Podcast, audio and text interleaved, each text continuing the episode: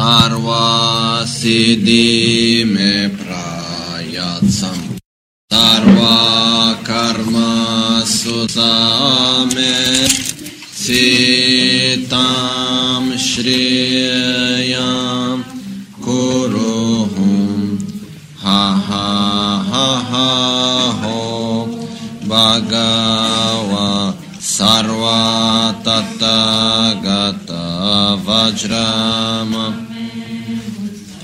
vajra bhava maha samaya sattva ahum ke sangye chedan soge chonam la chancho bardo dani kapsochi dage cheshe gibe sonam gi drola benchira sangye druparasho sangye chedan soge Chancho bardo dani kyapsochi dagi cheshe gibe sonamgi drola penchra sange druparasho sange chedan soge chonamla chancho bardo dani kyapsochi dagi cheshe gibe sonamgi drola penchra sange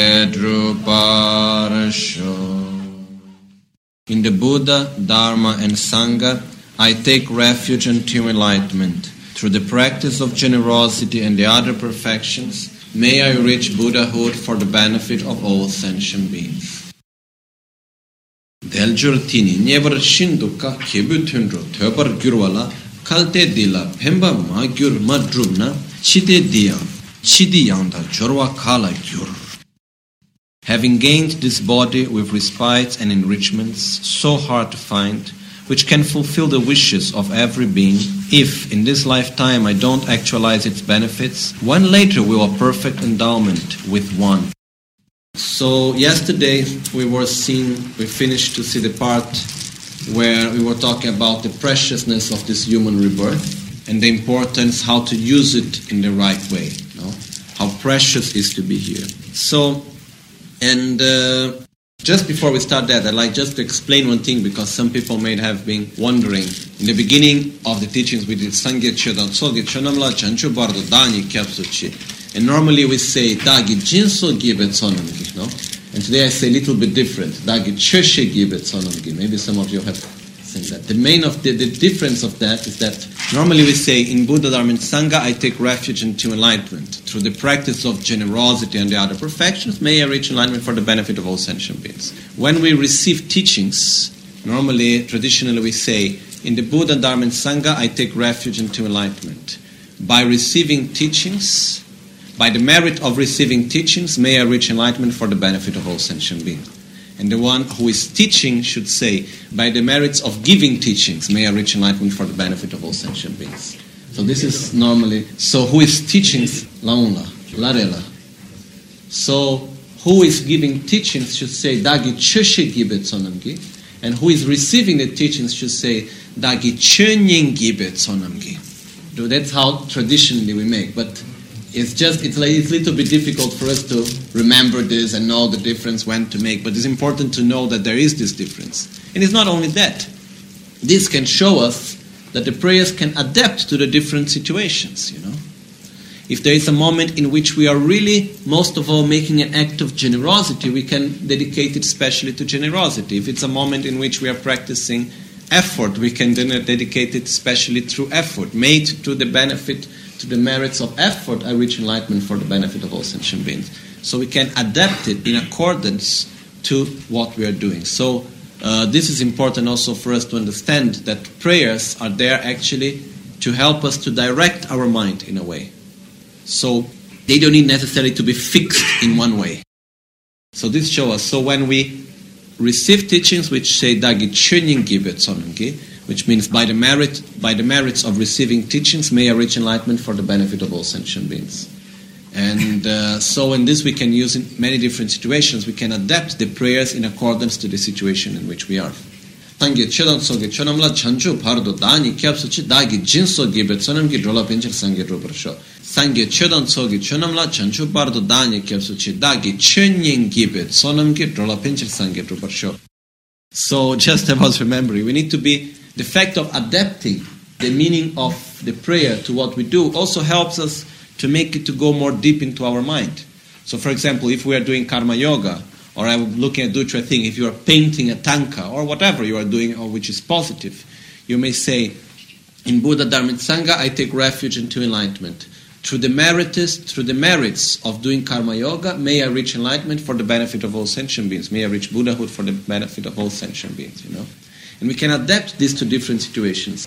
Otherwise, there is always the possibility also that the prayers just become something that we are used to say. So we just recite it quickly and we don't... We, we, we, don't get in touch with the actual meaning of the prayer. No? So in Tibetan there is a saying which it's it has its reason, but I really don't like it so much. When it's something is not well done, to do something without thinking so much, people say, ah, the drola pencha. So drola pencha means, oh, it's done for the benefit of all, which means something not well done. You know, because the meaning of that is that when we recite for the benefit of all, we are just saying out of the mouth. We are not really thinking from our heart for the benefit of all. So it's used this to say, okay, when we say that, we are not really thinking. So we shouldn't let this happen in this way. We should do in a way that when we say for the benefit of all, we should feel it from our heart. So when we do the prayers, it should be words that help to direct our own mind. Okay? So now, let's go back to the Bodhisattva-charyavatara. And uh, so, we arrive now at the actual beginning of the first chapter. The first chapter of the Bodhisattva-charyavatara is the one which is we call Janjugi Semgi, uh, Janjugi Semgombe Penyosamba. So, it's actually thinking... Let me see, because I wrote the translation of all these things here. Is to reflect on the benefits of meditating on the bodhicitta. In other words, is to reflect on the benefits of familiarizing ourselves with the bodhicitta. But first of all, before we go through all of this, I was thinking this morning, we need to know what bodhicitta is, no? I have I have not explained that yet, actually, really. What's actually bodhicitta?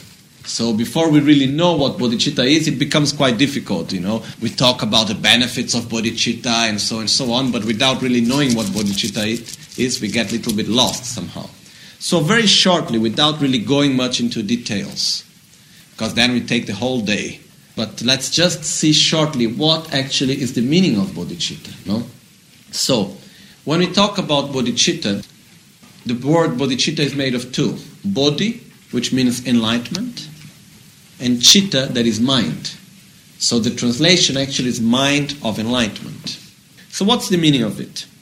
You know, for our personal own benefit, it's more than enough just to get what we call tarpa, which means to get liberation from suffering and from samsara, you know. We don't need anything more than that. Once we get out of samsara, it's wonderful, you know. We just don't need to worry about anything anymore. We don't suffer. So it's enough for ourselves. But what happens is that when we start to develop love towards others, we start to get to a point which I say the Bodhisattva in the beginning of his path, he's quite frustrated. Why?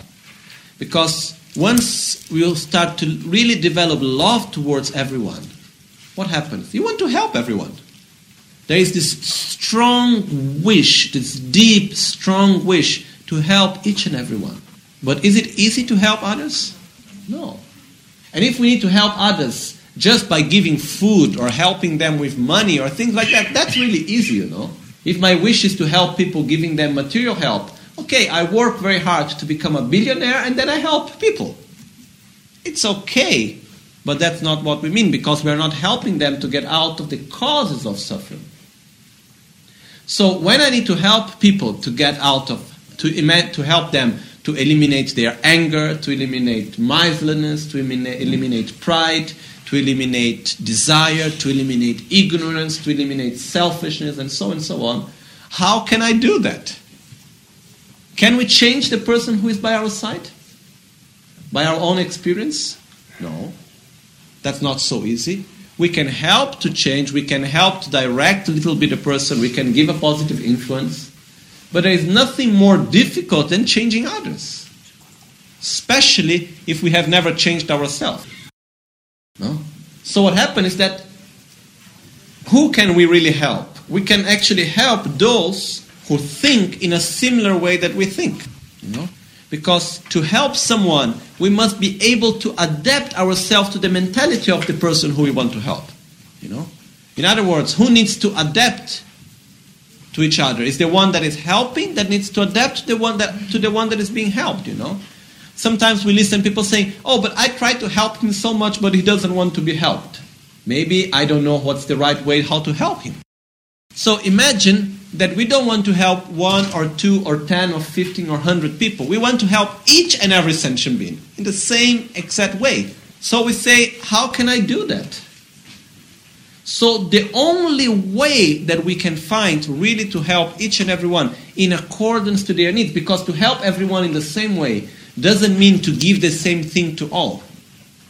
It's like a parent educating and taking care of his child. Let's say a, a, a father or a mother that have ten children.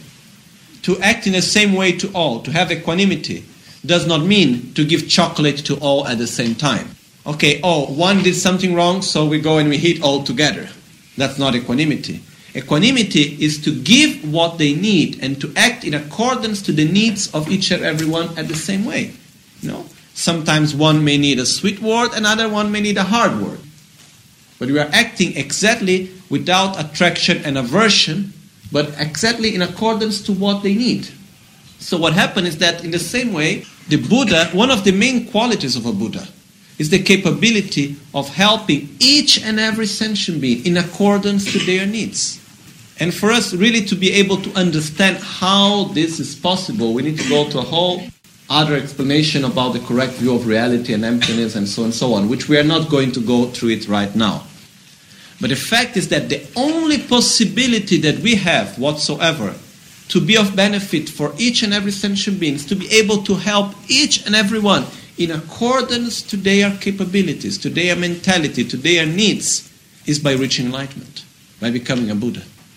So actually, when we say, may I reach enlightenment for the benefit of all sentient beings, actually the only reason that exists whatsoever really for us to reach enlightenment is to benefit others.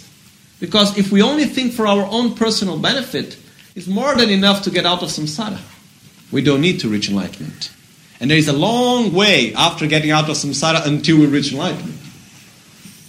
Because the difference is to get out of samsara means to eliminate our own ignorance, hatred, desire, which is quite a lot already, but we still have the seed, we still have the imprints of ignorance within our mind stream.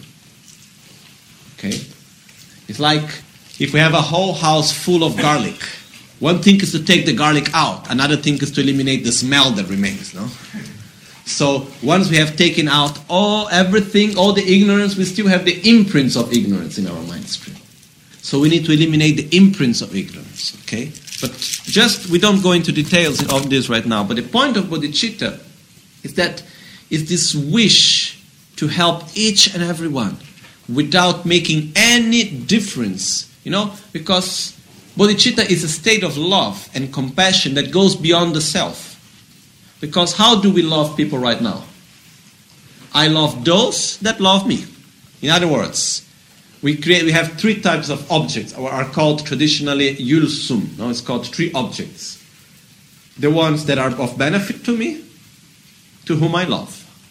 The ones that harm me, to whom I have aversion. And the ones, the ones that do not benefit me or harm me, to whom I am indifferent. That's how we act normally. That's how we relate normally. And in bodhicitta, we need to love other independently of what he has done or has been to me or to mine. No, these three objects multiply into three, into nine. Because I have those to, who benefit me, that I like them. I have those who benefit those who benefit me. So which means the friend of my friend, and he's my friend. Then I have at the same time my, uh, how to say...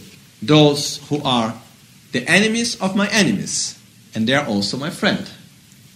And then I have my own enemies, those who harm me. I have those who harm my friends. The enemies of my friends are my enemies. And then there are the friends of my enemies that become my enemy. And then I have those that don't do anything to me, to my friends or to my enemies, that are all neutral people. Okay? And we do each and everything guided by these nine objects normally. Huh? That's why we call ourselves selfish. You know?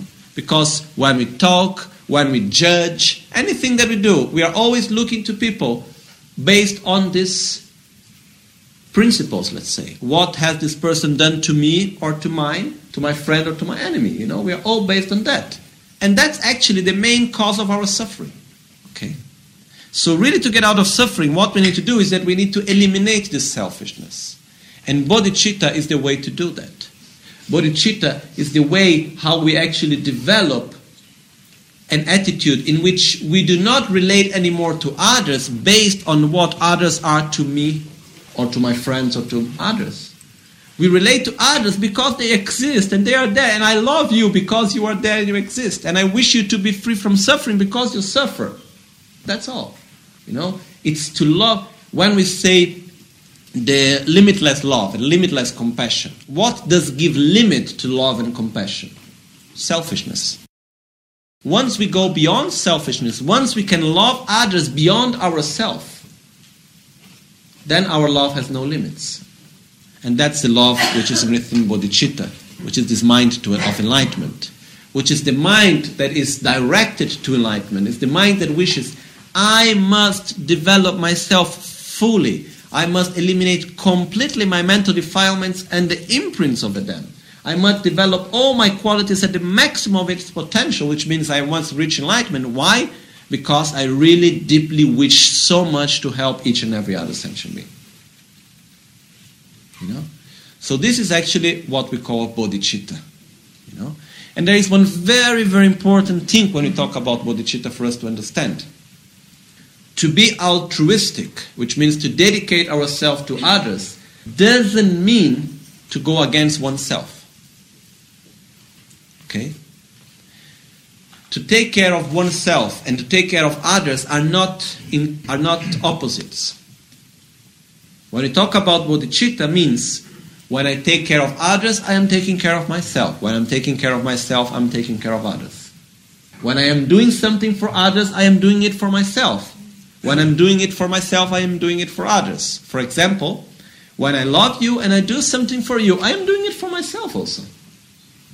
But when I want to help you, and to be able to help you, I must develop myself, and I am taking care to develop myself, I am also taking care of you.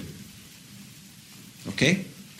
So, we should not see the, to take, to take care of others as something which goes in an opposite direction of taking care of ourselves. They are not, they are together.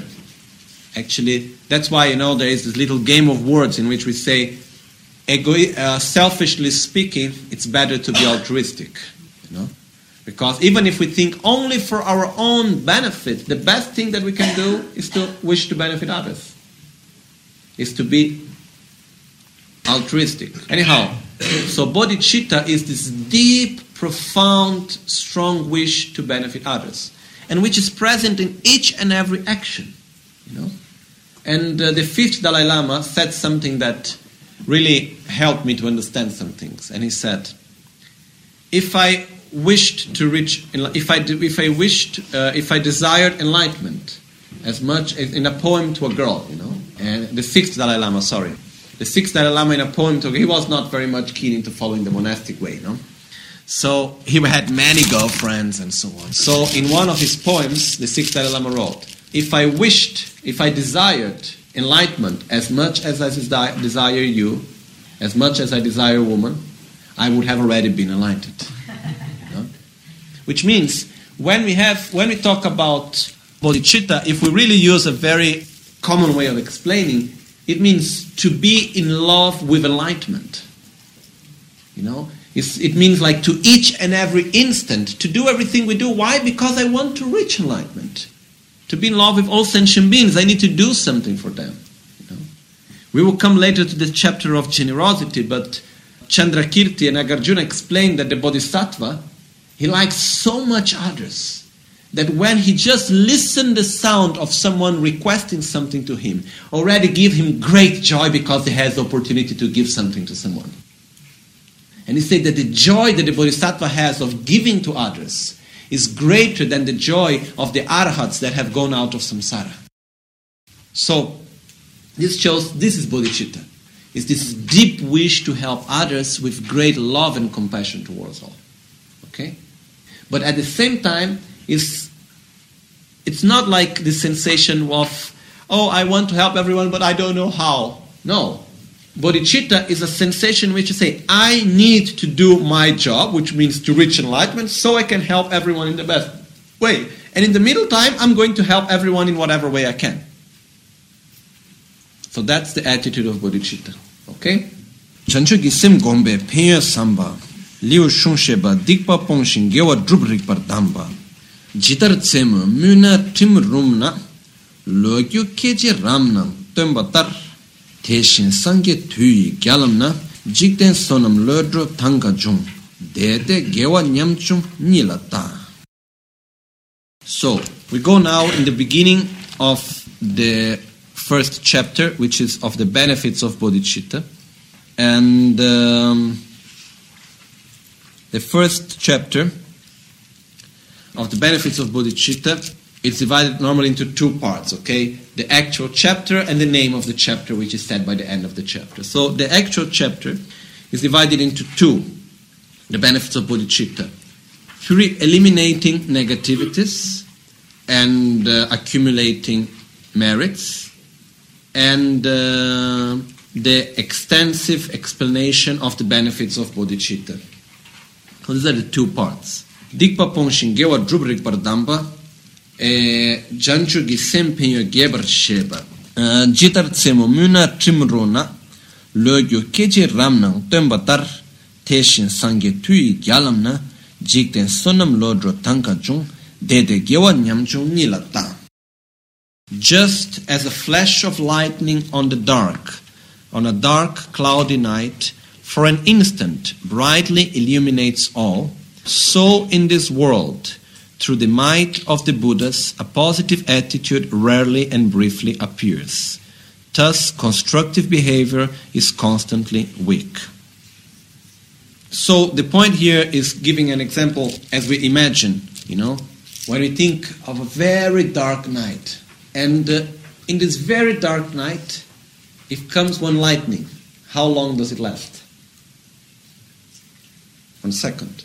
But that very second can give lights to everything. You know? So in the same way that one short lightning can give light to a whole place of darkness, a whole full of darkness, but it comes just for a second. It's not like fully present. In the same way, one small act of virtue, which is quite rare, it also can give light for the whole of our life. Like it, like in one instant in our life, that it gives, it, it like if it illuminates ourselves and our life. So, what it's saying here is that, you know, positive behavior, which is a positive attitude, which is a, an attitude which is not selfish, an attitude based on love, on compassion, it's really, really so precious. And if we look in the whole world where we live, no? If we look in the whole society and so on, how rare are actually attitudes really made out of pure love and compassion? You know, if we just, just think about our own self, how often do we have attitudes which is based on a love and a compassion which does not depend on the I and the my? Which goes beyond the I and the my. It's not loving my father or mother or my daughter or son or my husband or wife or my friend or my guru. I'm saying it's a love that goes beyond all of that. Pure love in the sense. And I'm not saying that the other loves are impure, okay? I'm saying this love which is like limitless love is quite rare. But at the same time, it's really, very, really, really very powerful. It's very deep. It has a really very strong capability of not only building up positive energy, but also helping us to develop happiness in our own life. Okay? So here, It's giving, it's starting to talk about the benefits of bodhicitta, remembering us how just one instant of a pure mind, of how much benefit it is. It is in the same way like when lightning can light a whole place of darkness. One instant of a pure motivation can in the same way bring light to one's whole, one's own life, and to also to other people around, you know. It's like even if we talk only about from the point of view of energy, you know, one instant of a pure motivation really bring, brings a very strong, how do you say, positive energy for other people. And it's very, very powerful, you know. Like I remember one time, you know, this is something quite personal, but okay. You know, we need to give personal examples for things to work. When I was a sm- quite a small kid, I think I was ten. Yeah, it was, I, I, I was just on my tenth birthday. And uh, like, if I remember, was one of the really like few prayers which I did with a pure mind. And it was like, it was a mind which has, it was not like, oh, because of my benefit, my friend, my enemy. It was like really, you know, pure motivation. And it was a very simple prayer. And uh, we don't need to go into details now about the prayer. But the point is that I requested something, and then in the next day, exactly it happened, in a way. And uh, I believe that because of that also, afterwards, okay, I put in a different way. I explain things in detail, otherwise it's, it, it's too abstract. Uh, we were in Nepal, just before going to Tibet, and uh, we were doing every day the protective puja outside before going actually to the trip, no? And uh, I didn't know what prayer we were doing, what it was really, and so on, but I really had a very good feeling with it. And many people were talking about saying, oh, you know, when you go to Tibet, everyone, normally everyone gets sick with a lot of headache, and this, and that, and uh, it's so dangerous, so difficult, blah, blah, blah, blah. And you know, I was a small kid, ten years old, I was listening to all of this. And then, at a certain point, as I was listening to it, and we were doing the prayers, afterwards, we were doing the prayers, you know, it came very spontaneously, and I made a prayer, and I said, I don't know to whom we are praying, I didn't know what prayer we were doing, but I know I really have a strong feeling with it. And I just request one thing, if there is anyone that should be sick in this trip, may the sickness come to myself. And it was like, very simply, then after I forgot. Next day I woke up with fever, with the all sicknesses that we have, altitude sicknesses as going to Tibet. Vomiting, fever, et cetera, et cetera, et cetera. I remember, I arrived in Tibet, I was still a little bit like that. And after that, I never ever got sick in Tibet. For how many years I have been to Tibet until now, I never got sick, you know, I can run in Tibet almost. So, somehow I think there is a relation between things, you know. This is, is just... Um, but the point which I want to say is like, when we make a prayer, a wish, a thought, with a pure mind, it is very powerful. You know, we actually, we don't even understand, we have no clue of the power of our mind normally. So a thought, a negative thought or a positive thought are very powerful. But especially when pure thoughts are so rare, they become even more powerful when they happen. Okay? So just an instant of a pure thought, it's very, very powerful. It has a, really a very strong capability of generating positive energy and of generating merit also. Just one instant of a positive thought. And it also has a very strong capability of eliminating negativities also, of purifying negative karma. Just one instant of a pure thought. But it must be spontaneous and pure, not, oh, I need to purify my negativity, let me have a good thought for others, no? It must be something not selfishly. And this is really, it has a very strong power, even just for an instant. So we think, if just one instant of such a positive mind has such a benefit, imagine what is a mind that is constantly like this. The power that this mind doesn't have to create virtue and to accumulate merits and to do positive things, you know. It's really incredible. Okay, let me just see that I didn't jump anything out. Okay, one other point here also is the fact actually of us seeing the importance that we have on actually putting effort into doing virtuous actions, you know. Because in the life that we live, in the situation that we are, you know, the most common thing is what?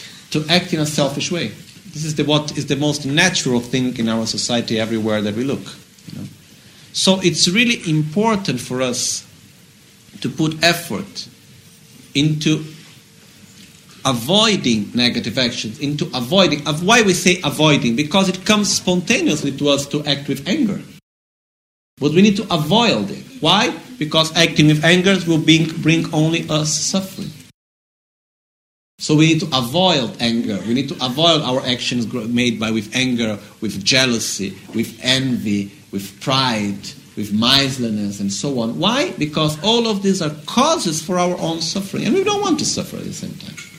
So it's really important for us to put effort into virtue, because virtue has a very strong power. And what does virtue mean? It means love, compassion, generosity, humility. That's what we mean by virtue. Chancho ki sem ngo sunga, te la penya, te da junge gyumzen. Chancho ki sem gombe kansa la teba.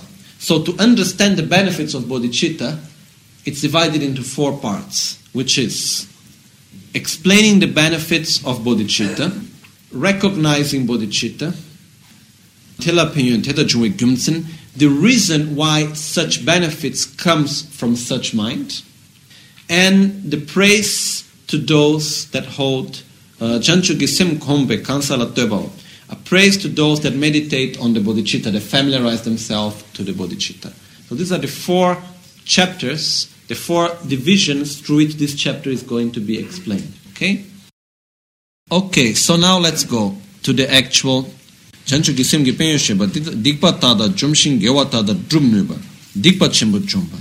starts, the first part on the benefits of bodhicitta is the power that the bodhicitta has to eliminate all negativities and to realize all virtues.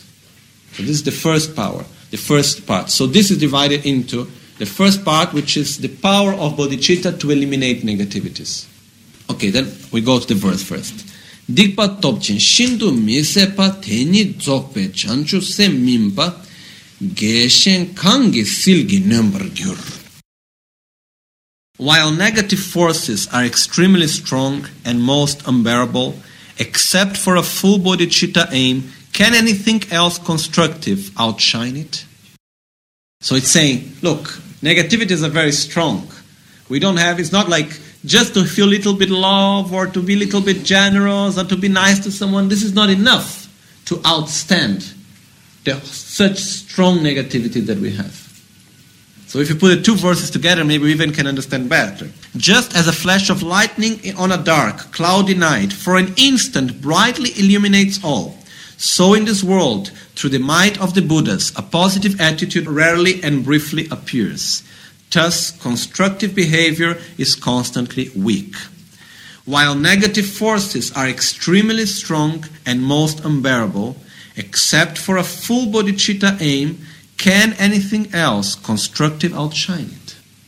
So the point is that what we have on the other side, it's quite strong.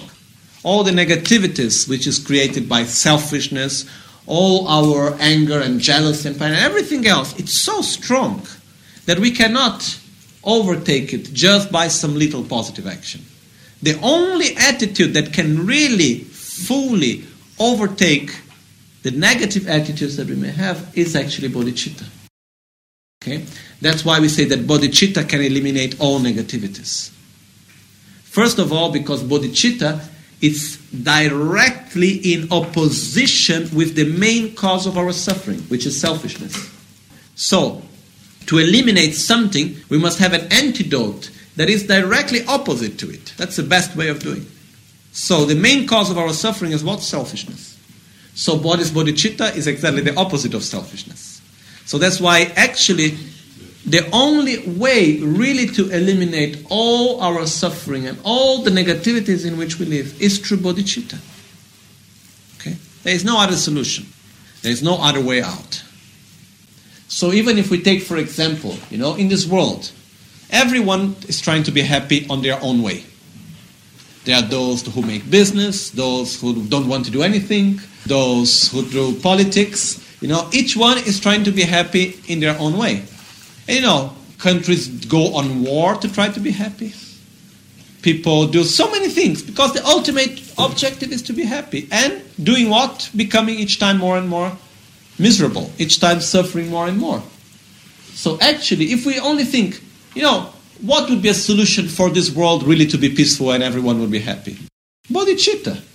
If everyone would have bodhicitta, if everyone would love each other purely and have compassion for another and accept each other for what they are, this world will be perfect, you know. We try to create many systems. We have socialism and capitalism and democra- democracy and blah, blah, blah. And we create so many systems. And we try to do so many things to make everyone happy. We create rules and here and there. And, you know, and finally it will never work until we are all selfish. So the only real solution is for us to develop bodhicitta.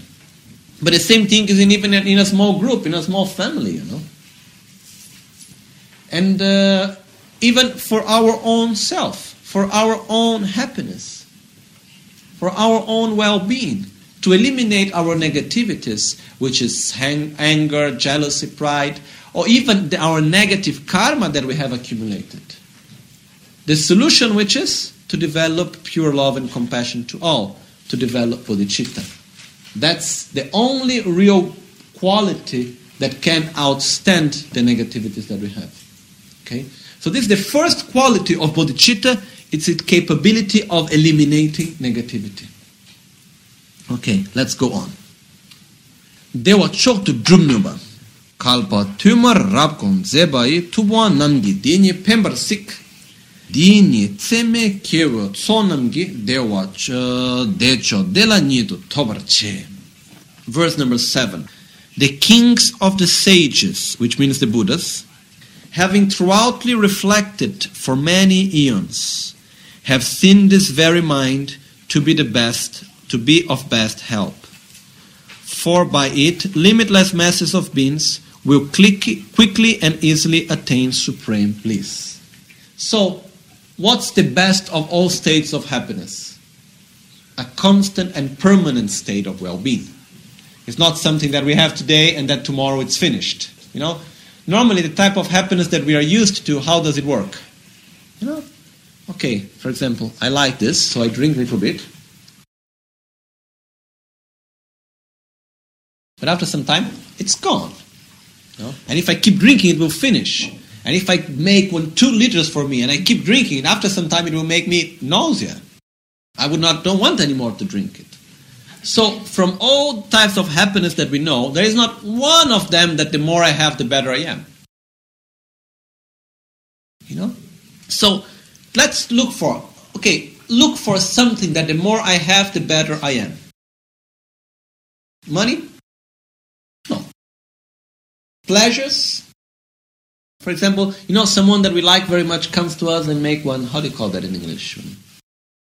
Not masala, like caressing us. It's nice, no, we like. Oh, how nice. And if the person continues like this for one hour, two hours, three hours, four hours, you know, at a certain point we take the hand slowly, we put somewhere, oh, I need to go to the toilet, excuse me, you know, find a way out. You know, there is not one pleasure that the more I have, the better I am. There is not one recognition, the more I have, the better I am. We all like, this is inner quality. If we look external things, there is not one thing. But if we look, more wisdom I have, the better I am. The more love I have, the better I am. The more compassion I have, the better I am. The more humbleness I have, the better I am. The more generosity I have, the better I am. So these are the qualities that can sustain happiness. You know, all the rest cannot sustain happiness. All the rest, I can become the richest man in the world. I can have the full of power and everything else, you know. And still I will suffer. Because none of this can actually sustain the state of happiness. Instead, the more I develop my inner qualities like love and compassion and wisdom, the more happy I will be. And are things that can sustain this state of happiness. So that's why it's saying here, you know, the king of the sages, you know, we have many wise people in this world that do many things. We have great professors and scientists and scholars and so on. But the most wise of all are the Buddhas. And the king of the sages, having throughoutly reflected for many years, you know, They've been there eons and eons, millions and billions of years, making research. What can make us happy?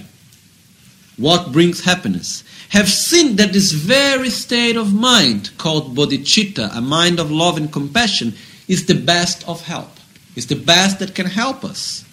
For by it, limitless masses of being will quickly and easily attain supreme bliss. Which means, through bodhicitta, whoever, there's not like a limited number, you know. Okay, after five hundred, finish. No one else can gain bliss by bodhicitta. No, limitless numbers of number. Whoever develops this state of mind will attain supreme bliss. What means supreme bliss? It means a state of satisfaction and happiness that is always there. That is unchangeable. Okay? And this doesn't make a difference of like being in this world or being reborn into Shitta, the Pure Land, you know. I can go and be reborn into Shitta, but if I am what I am now here, what difference does it make? Not much, really. So, what can really gives us a state of well-being is inner qualities. And the best of them is what? To develop bodhicitta. You know, even the correct view of reality, which is one of the best qualities we can develop, it's nothing if there is no bodhicitta together. Love and compassion. You know? So, that's why we really need to develop this together. So, bodhicitta is like, it's the basis for all qualities, for all well-being, to, to develop a real state of happiness for us. And even if we think in a very logical, simple way, you know, a bodhisattva, he's never fed up. A bodhisattva, he's never tired of helping others. He's never, he never loses his motivation. He's always happy to do, you know, and people hit him in the head. And then he's happy to do it still. Why? Because he knows he's doing the right thing. And he accepts the ignorance of others. We do not accept the ignorance of others. We do not accept the limitation of others. So we get angry with them. Mm-hmm. We don't accept that you are not doing the things in the right way how you should do. You would try to help someone and then the person is not doing how we think the person should do to be more happy. And we get angry with the person, you know. You stupid, I told you how you should do and you are not doing, you know. So what happened? A bodhisattva, he's happy wherever he goes. Maybe he goes out of one place because he sees that that place and that conditions is not the best for his actions. He can be of more benefit somewhere else. That's very much possible. You know? But there is not such a thing, oh, I get tired, or, you know, or having anger towards a person, because he accepts the limitations and the ignorance of each and every one, having love towards all. You know, the bodhisattva can get tired of such situation where his actions are not being of benefits, so he can choose to put his energy in a different place. That's why we say for the great masters that if we don't give the right conditions of practicing their teachings, they will die soon and will be reborn in another condition where they will be of more benefit, you know. Because if a, if a bodhisattva has taken this life and he's not being of much benefit here, he will change, you know. He's not attached to this body, or he's not attached to this place, or whatever. But, you know, it's a great solution to be a bodhisattva.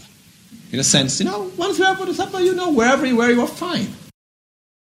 There is no more conflict. Imagine a life without conflict.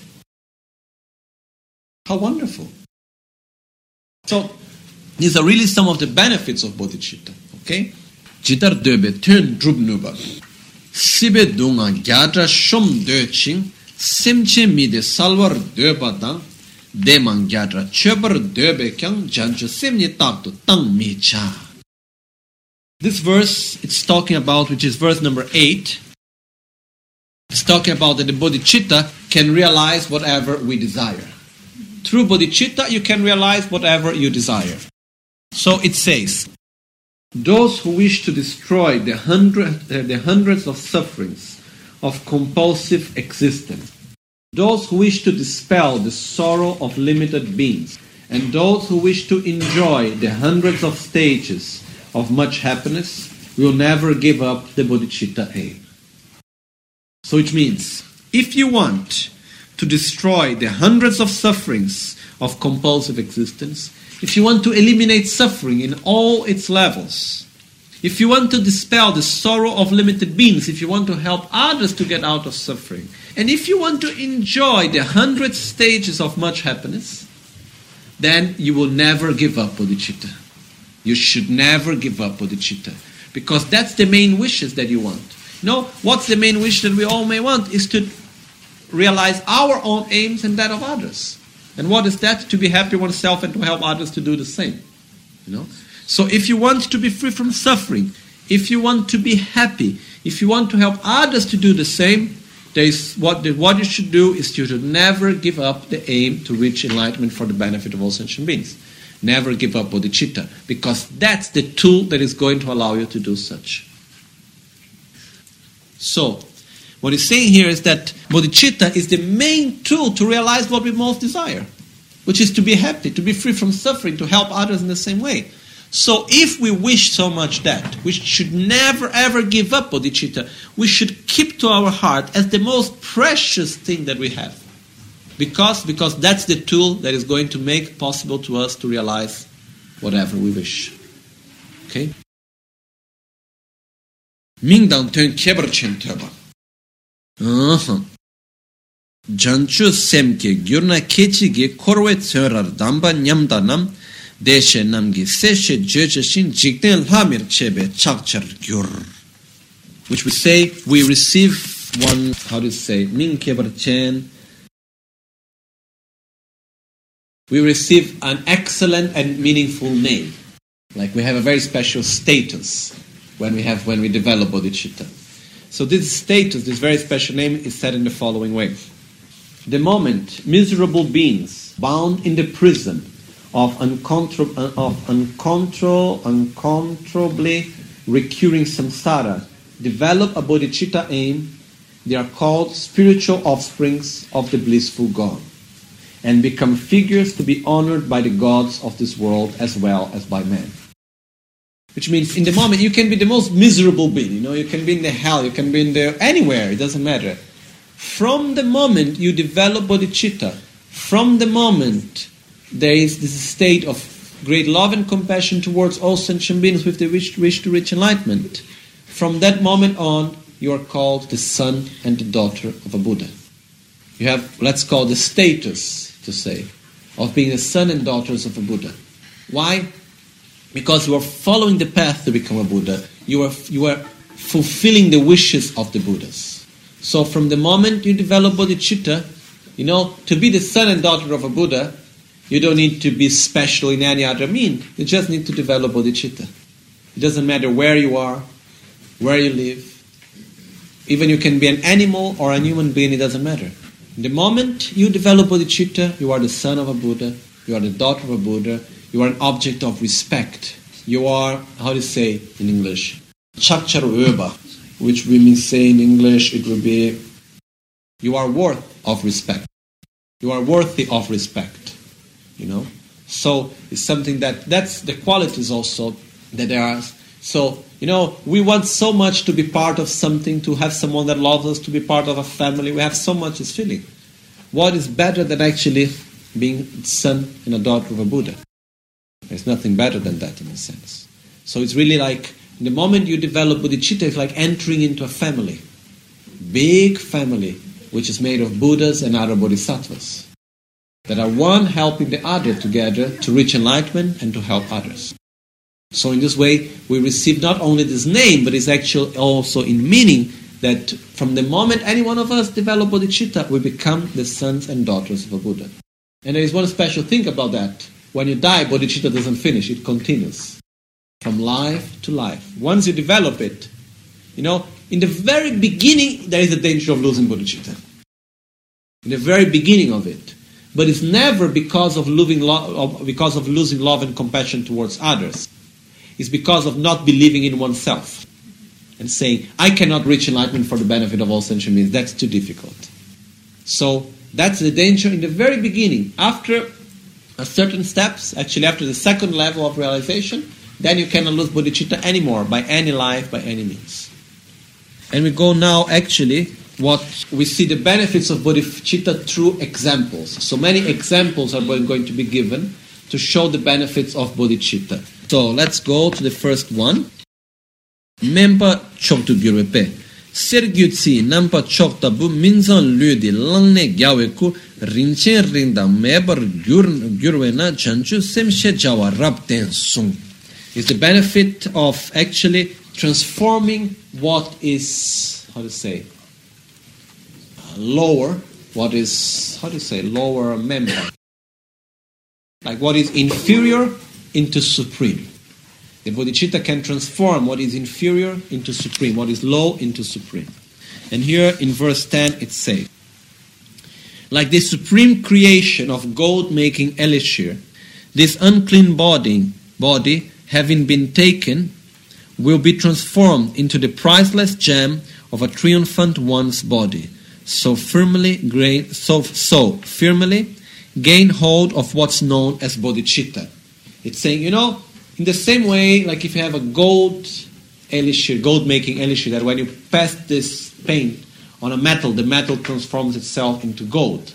In the same way, by developing bodhicitta, this so, how to say, this body that we have right now, which is a result of our negative karma and so and so on, which is really not something pure, will be transformed into the pure body of a Buddha. You know, even this life, which may look very, un, very, meaning, or very, how to say, meaningless, by developing bodhicitta becomes completely meaningful. You know, even even if we think the lifestyle that we have, the life that we have, that may look really completely meaningless somehow. If we develop bodhicitta, the same things that we do can be completely meaningful. You know, so that's the power of transformation of something that is meaningless into something that is completely meaningful. This is the power of bodhicitta, of transformation. Okay. Nye kashi ringdan chewepe. Drowe tebun chikpo semelo lekpar yon sotana rinchewe drowe nedan chalwar debanam rinchen chanchu semlek tempersun. Since the immeasurable mind of the soul navigator for wandering beings has seen its precious worth upon examining fully, please anyone wishing to depart from the pledges of wandering of, of the plights of wander of wandering beings, gain hold truly firmly of this gem bodhicitta. The meaning here is saying, look, you know, the sages, the Buddhas, they have found that what can really help us to get out of the cycle of suffering is what? Bodhicitta.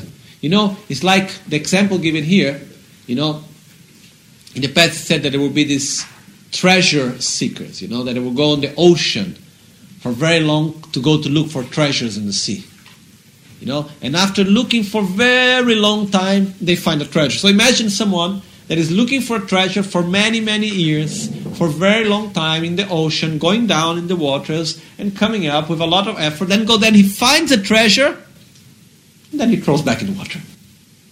Is anyone going to ever do this, something like that? No.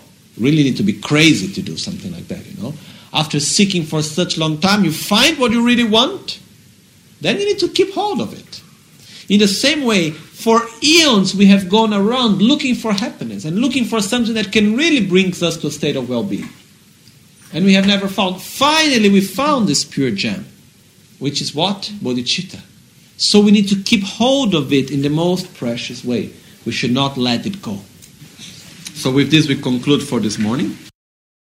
Try to re- read again these verses and reflect about the meaning of them. Okay?